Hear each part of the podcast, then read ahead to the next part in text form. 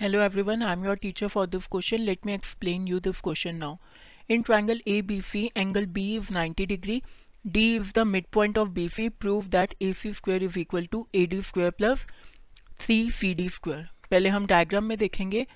ए B सी ये मेरा try angle है, जहाँ पे ये एंगल है मेरा नाइन्टी डिग्री ए डी मैंने एक लाइन खींची है, इस हिसाब से कि डी जो है मेरा मिड पॉइंट है बी सी का. मतलब बी डी जो है मेरा डीसी के इक्वल होगा।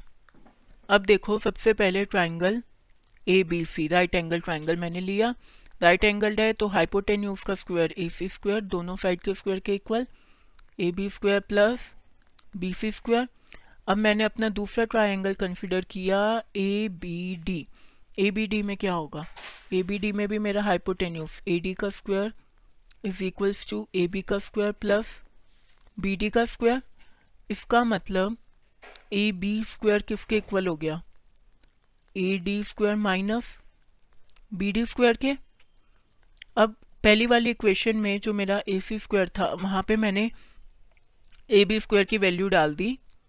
A D square minus B D square plus B C square ठीक है? अब ए सी स्क्वायर ऐसे ही रहेगा।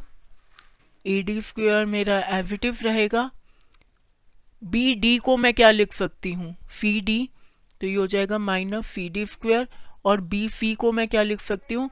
Two times of C D square तो इसका मतलब मेरा ए सी स्क्वायर क्या हो जाएगा? A D square plus C C D square right C plus C D square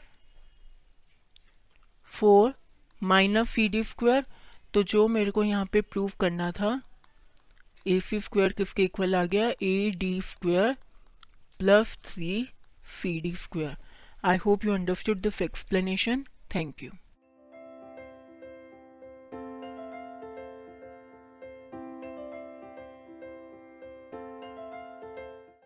this podcast is brought you by Hubhopper शिक्षा अभियान अगर आपको ये पॉडकास्ट पसंद आया तो प्लीज़ लाइक शेयर और सब्सक्राइब करें और वीडियो क्लासेस के लिए शिक्षा अभियान के यूट्यूब चैनल पर जाएँ।